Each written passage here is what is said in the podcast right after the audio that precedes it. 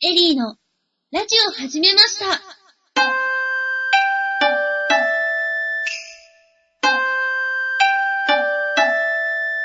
新年、明けましておめでとうございます。昨年の8月7日に始まったエリーのラジオ始めました。このラジオも2013年を迎えました。前向きに少しずつ成長していきたいと思いますので、本年も皆様方の変わらぬご愛顧をよろしくお願いいたします。と、新年らしくおしとやかに始めてみたところで、今年では第1回目、トータルで言うと第12回、エリーのラジオ始めましたをお送りしていきたいと思います。思い立ったが吉日、牛乳大好き、メインパーソナリティのエリーです。明けまして、おめでとうございますエリーの師匠役、ヤンマです。よろしよくおろしくお願願いいししま。ますす。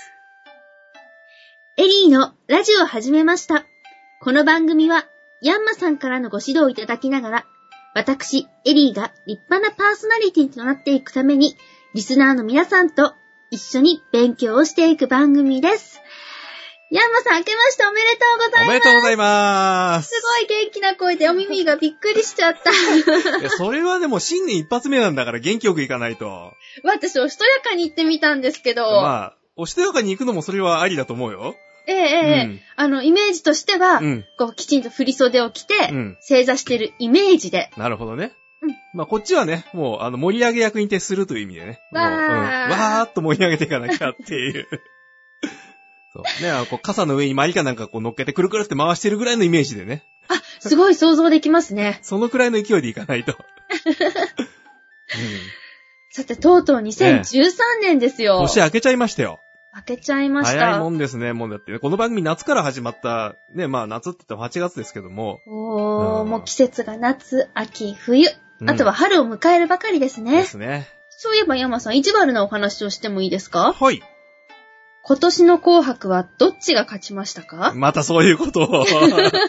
あのねこう、こういう番組ってね、そうこう年末進行で撮ってるので、ねこういう時には、桃組が勝ちましたって言ってみるっていうね。違います。これはただの謎々ですよ。何今年の紅白はまだ行ってません。やられた やられたいや、あの、番組作るときにね、ここでね、あの、赤組が勝ちましたっていうのと、白組が勝ちましたっていうのを取っといて、はい後で編集して、 出すときに繋ぐっていうのもあるんだけど、今回はそういうのではなかったんです。やられたね、今年のって言われちゃったよね。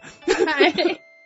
それはやられたなそう、つい最近あった紅白は、うん昨年の紅白でございまぁす。うん。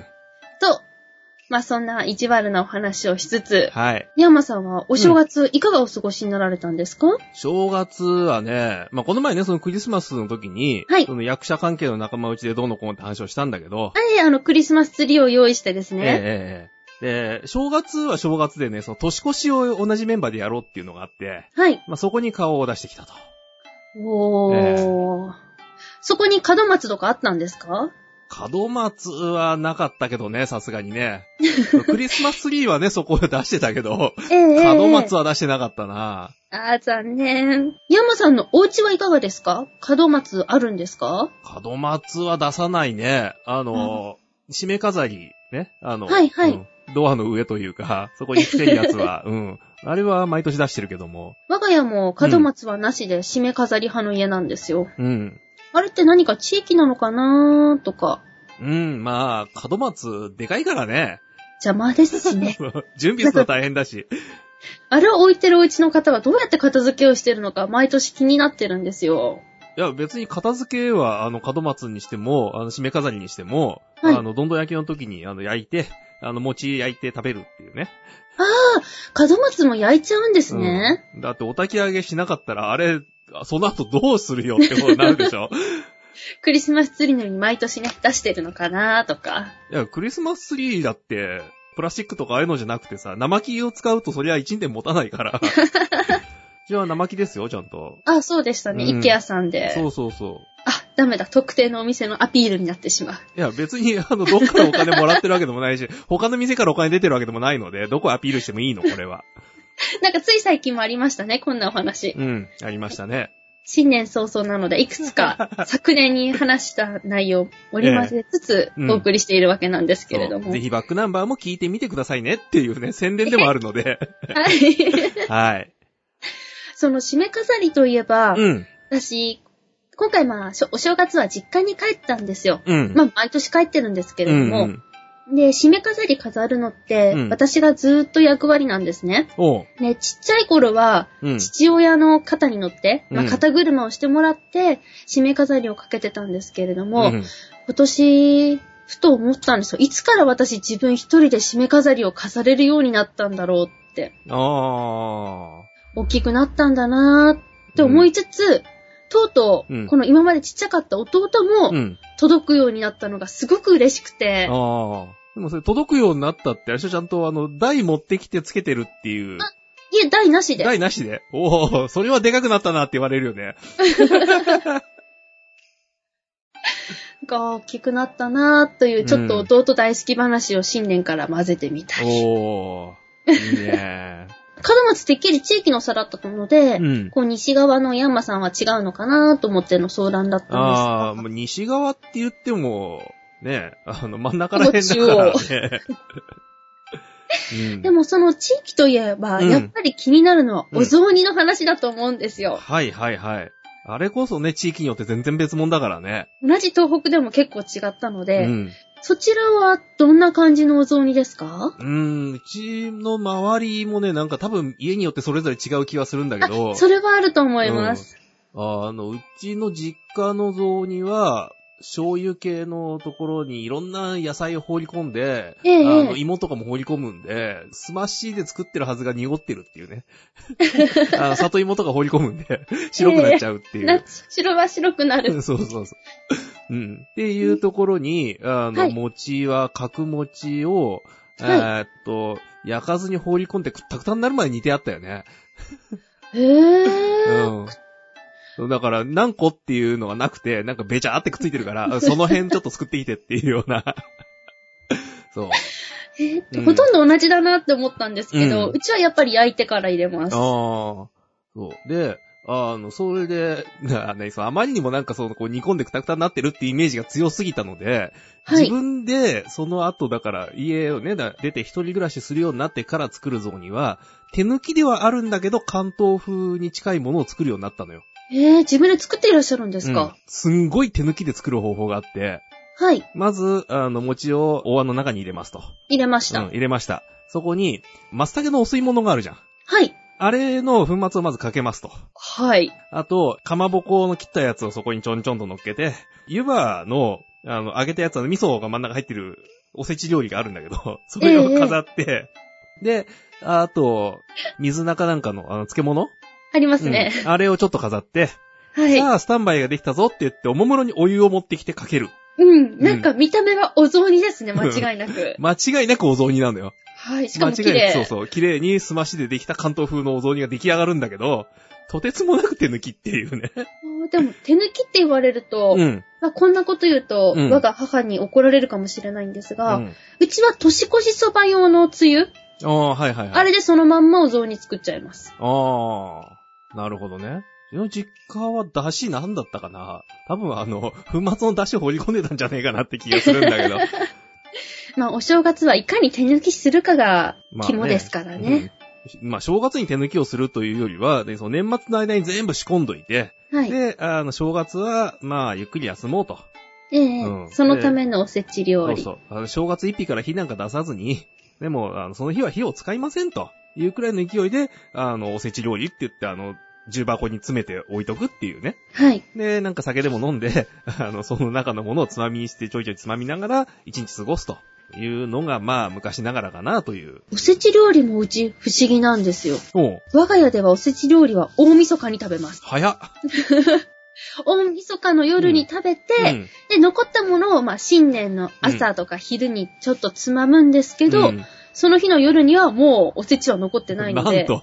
またご飯を作るっていう。ああ、そうか。大晦日は、おせちを作って詰め込む作業をしている日っていう、そんな感じだったので、だから、ええ食べてはいるんだけど、詰め終わったものを食べるんじゃないのよ。詰める前の、 はい。うん、まだこう皿かなんかに入ってて、これをそこの重箱に詰めましょうっていう段階で、皿の方のやつをつまみ食いするっていうね。おー。そおせち箱には詰めずに、もう皿のまんま、う。うん。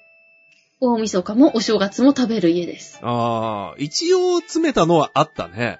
おう ー。んちょっとそういうの憧れなんですよあーね。まあ、いつの頃からかね、やっぱ手抜きをして箱に詰めなくなったという か、あの、スーパーで売ってるパックのままな、ね、並んでくるっていう、 そういう方向に行ってはいるけれども、スーパーのおせち料理も一回食べてみたいんですよ。あもう1万円、2万円とかするじゃないですか。あ、ああ、あの、デパートで売ってるごっついやつね。あ、デパートなのか、その場合はス。ーパーで売ってるのは、あの、それぞれの惣菜コーナーでさ、あの、黒豆とかさ、ナスクリとか別々に売ってるあのちっちゃいパックだよ。あ、それですか。そう、あ、あ詰めるだけ みたいそな。うそう。あのデパートで、あの、予約をして買う、どこぞの料亭の重箱のやつでしょそうです。すでに詰められててうん、伊勢エビが真ん中にドーンってあるやつう。ん。だから昔は全部作ったんだよね。ええええ。いつの頃からか手抜きをして買ってくるようになって、しまいには全部詰め込まれてるものを買ってくるようになって。その詰め込まれてるのが一回食べてみたくうて、ん。小さい頃親におねだりしたんですよ。おう。そしたら、うちでは結局中途半端に残るからいらないよねっていう結論に達して、うん。なんか食べるもの食べないものあるじゃないですか。うんうんうんうん。そのせいで、うん結局未だに食べたことがなくって。ああ、まあ確かにそう考えるとね、あの、好きなものだけアラカルトで買ってきて、で、詰め込むっていう方が、まあ合理的というかね、残らないよね。残らないですね。うんそう結構ね、だから偏って、あれだけたくさん欲しいからって言って大量に買ってきたりとかね。こっちいらねえよって言って買ってこなかったりとかね。例えば何をいっぱい買ってたりするんですかえっ、と、昆布巻きの、あの、中に魚入ってるやつあるじゃん。ニシンの昆布巻き。そうそうそうそう。あれはね、俺はね、鮭よりもニシンなのよ。あれ、鮭ってあるんですか鮭のやつもあるよ。知らなかった。あの、他の魚のやつも何種類かあるみたいなんだけど、まあ、ニシンが一番有名だよね。うちはニシン。うん。で、うん結構ね、最近鮭はよく出てる。へうー。ん。こっちの地方だと角の昆布巻きって言うんですけど。うん。そう鮭か。え、うん食べてみたいかも。多分、うん、普通に売ってると思うよ。あ、ほんじゃあちょっとうん。探してみようかう。なんそう。あとはね、その、さっき、あのお雑煮の話に出てきたやつみたいな、その、湯葉の、えっ、と、真ん中に味噌が入って、あの、油で揚げてあって、それをこう、爪楊枝にこう、3つだか4つだか刺さってるやつがあって、なんかこう、なんかリボンがなんかをこう、 串刺しにしたみたいな格好のやつがあるんだけど、はい。 うん。黄色いやつね。あとは、なんだろう、かまぼこと、羊羹と。 羊羹って何ですか 羊羹はだって口取りに甘いものが欲しいでしょ。え、だって羊羹じゃなくてそこは黒豆なんじゃないんですいや、か黒豆は黒豆で、いもちろんし、あの、必要っていうかあるんだけど、はい。うん、それ以外に、そう、重箱の中に、あの、お菓子のコーナーがあって、はい。うん、あの、口取りって言って、あの、なんだ、あんこの、あの、白あんかなんかをこう、玉にして、それをこう、色つけたやつとか、なんかこう、桜んぼみたいな形になってたりとかね、えうん、いー。ろいろする、そういう、まあ、お菓子があったりとか、で、当然、羊羹もそこにあって、うん。えー、そうなんだ。あの、淡雪って言ってね、あの、白い、うん、あのふわふわしたやつが、その、寒天とか羊羹にくっついてる、あのええうんやつもあったりとか、そういうものはこう、1コーナー作られてるのよ。それは知りませんでした。だって、他のものはこう、しょっぱいものが多かったりとか、甘いものも味が濃いものが多いじゃん。はい。そうそうすると、うーん、ちょっとここでお菓子1個っていうね。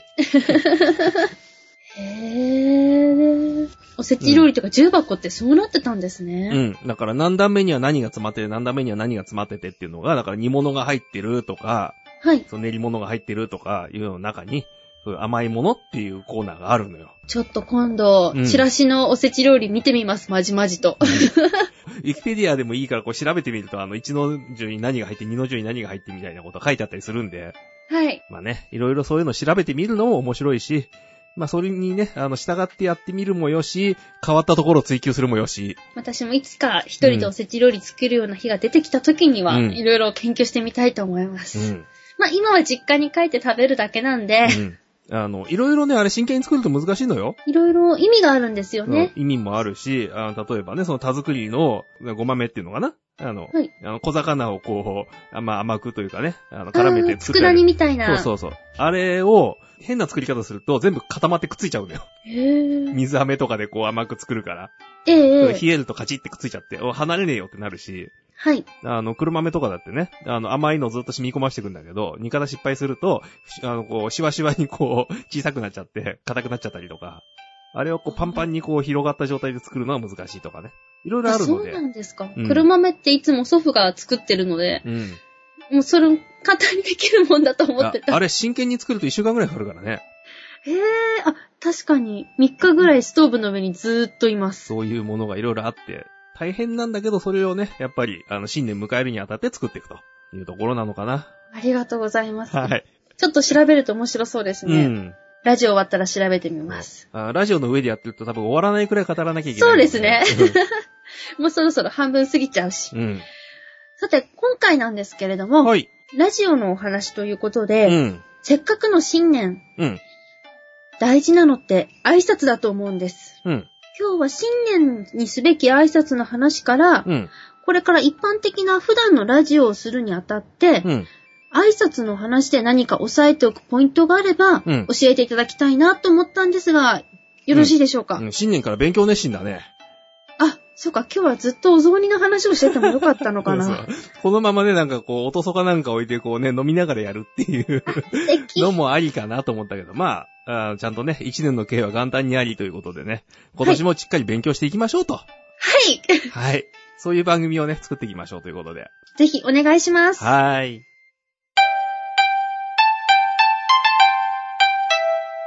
ということで、まあ、今回は挨拶の話なんだけれども、はい。まあね、この正月の挨拶って言った時に、あの、年賀状にさ、あの、金賀新年とか画章とか書くじゃん。書きます。あれを、ラジオに持ってきちゃった人が一人いて、はい。うん。あの、新年一発目の番組で、あ画章って叫ぶっていう人がいる。それは新しいうな、ん。まあ、それはだいぶ新しいというかね、まあ、あの、特殊な部類なんだけれども、はい。うん、まあ普通はね、まあ新年の番組であれば、新年明けましておめでとうございますから入ると。今年もご愛顧よろしくお願いしますっていうのがまあ、大体一般的なパターンだと思うんだけども。あ、よかった。一般的パターンに入ってた。いや、それはだって、わざわざ変わった挨拶をする必要はないでしょう。はい。そこでネタをやりたいんだったら別だ けど。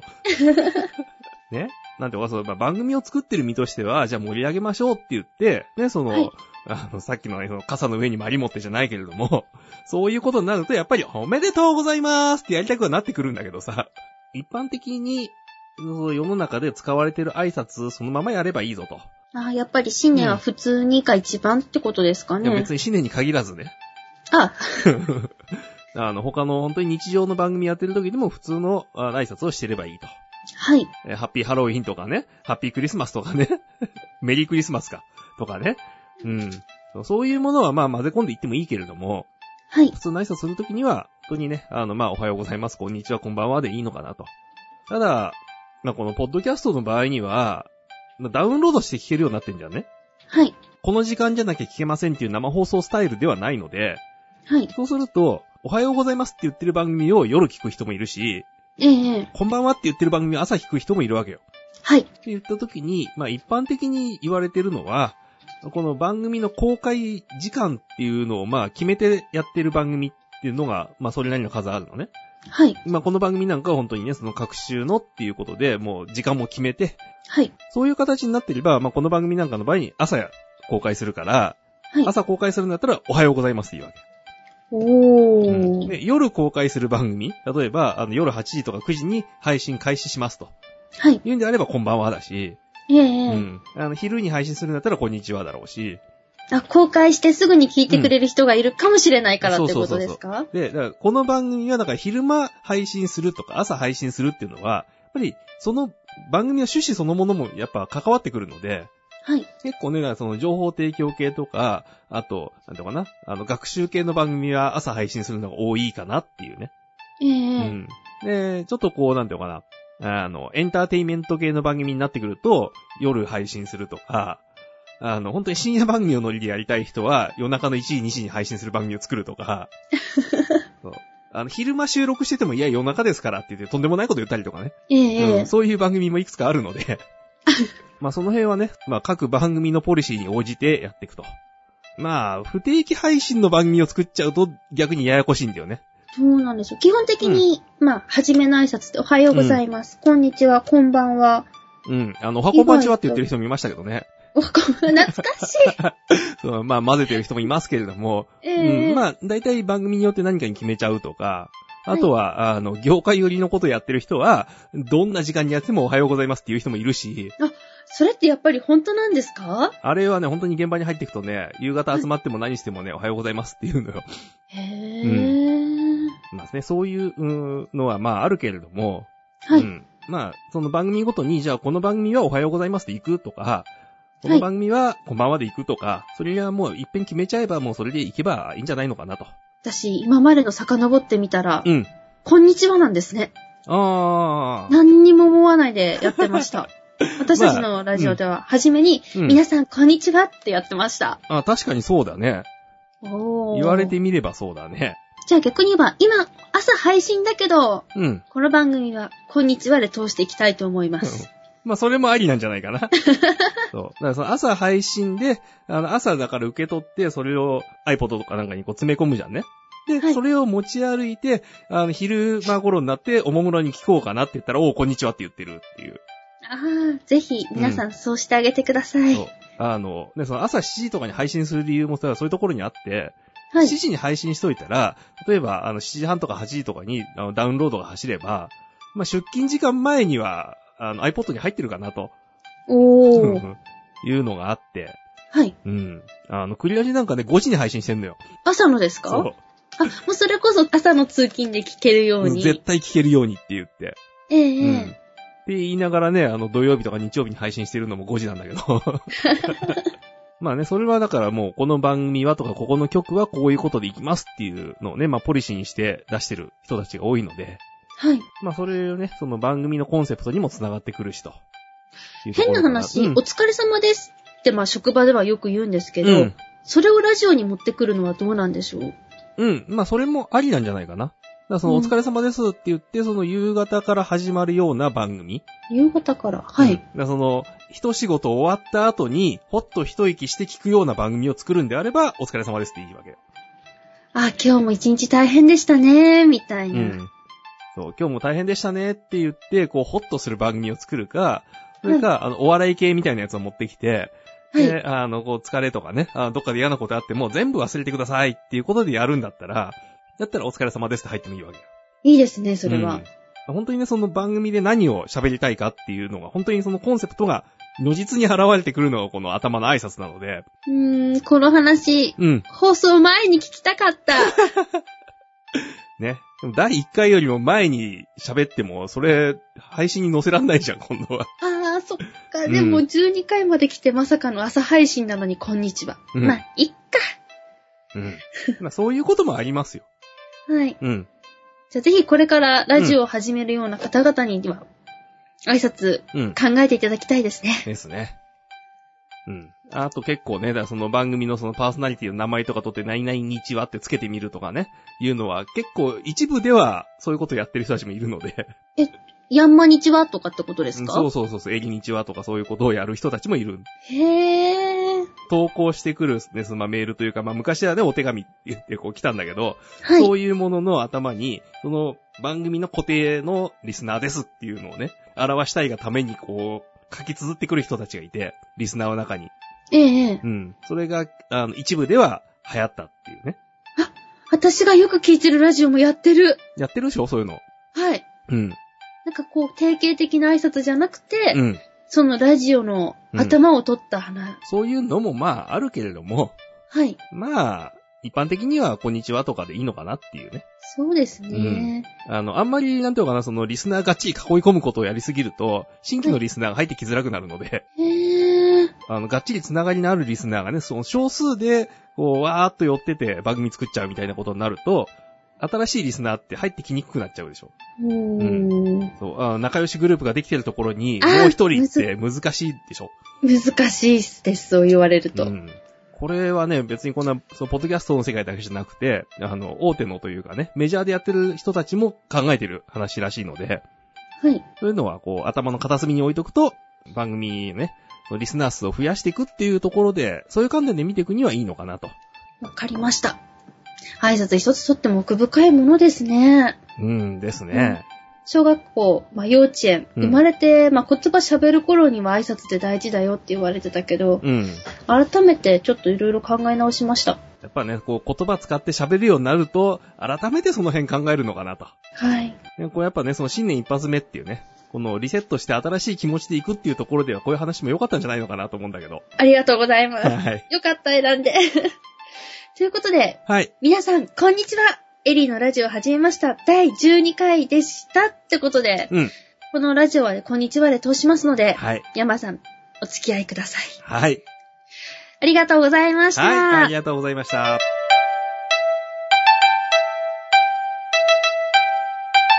さて、はい新年から挨拶の話、うんありがとうございました。ねえいえいえいえ今年もよろしくお願いしどまうす。ぞどうぞはい。こんな私ですがよろしくお願いいたします。はい。ぜひ末長く続けていきましょうということでね。はい。はい。で、せっかく新年なので、うん。定番といっちゃ定番なんですが、うん。ヤンマさんの今年の抱負を聞かせてください。今年の抱負。今年の抱負は、あれだよね。えー、まあね、この会社というかね、このスタジオを建てて、まあ1年ちょいというとこまで来ましたと。はい。まあ、もうちょっと大きくしていかなきゃいけないよねっていう。おうー。んあの、仕事をもうちょっと増やさなきゃいけないよねっていう。えー、まあ、なのでね、えー、まあ、ここのリスナーから仕事募集してもしょうがないんだ けど、えーえーいろんなところで営業活動していきたいなというところですね。ぜひ、リスナーの皆さんの中で、うん、お仕事を探している方は、うん。どうぞこちらまで。そうですね。まあ、写真撮むりしろ探している方はダメか。うんあの、仕事の振り先を探してる方はね、あ、そうですそね。うそうそう。あの、オート関係とか、写真関係とか、そういうものは結構いろんなことやってますので、あの、舞台の撮影みたいなね、そう、こう暗いところでビ撮っデたオりと撮か、影あの、スチール、写真、あ、私、カメラの、うんなんていうのビデオの方は存じてなんですけども、うん、普通のカメラ、写真の方は知りませんでした。写真はだいぶやってるよ、いろん なことを。ああ。ここでまさか宮山さんの仕事をもう一つ知ってしまうという。 こんなところで。はい。はい。じゃあ、エリーちゃんの今年の抱負も聞いとこうかな。用意しときましたよ、私。それはだってそういう話を振った以上は帰ってくると思って用意はしとくでしょ、こ れ。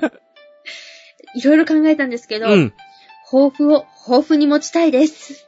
あー、ダジャレで締めてきた。っていう、まあ、定番をかも起きつつも、うん。一番は、うん。体調に気をつけて、うん。幸せな一年にしたいです。あー、重要だね、確かにね。はい。うん。もう、何がなくてもまず健康だから。昨年の年末うん。の一つ前かな。うん。そのクリスマスの配信をする前なんですけど、うん1ヶ月のうちに2回風邪ひいたんですよ。おっと。もう辛かったので、うん今年はそんなことがないよう体調に気をつけて、まあ何より幸せな生活、うん1年間にしたいです。うん。あの、番組よーく聞いてるとね、あ、なんか声かすれてるなとか ね、なんか鼻すすってる音入ってるなとかね、いうことがたまにあるの で、私の方も編集してて、あーなんかここ鼻すすってるな、切っとこうとか言 って、やったことが何回かあるので、大変失礼しました。いや、自分でもやってんだよ、結構。他の番組とかでも。はい。もっとひどい時にはね、あの、しゃっくり出ちゃってしょうがないけど番組撮らなきゃいけないからっつってね、しゃっくりしたままやったことがあったら、それは辛い。 30分間ヒックヒックヒックヒック言ってるっていう。もうそれはネタにするしかないですよね。まあ、その日はもう笑って撮りましたけどね。まあまあ、そういうのを乗り越えて番組は作っていくんですということで。はい。はい。どうぞ今年もよろしくお願いいたしはまよろしす。くお願いします。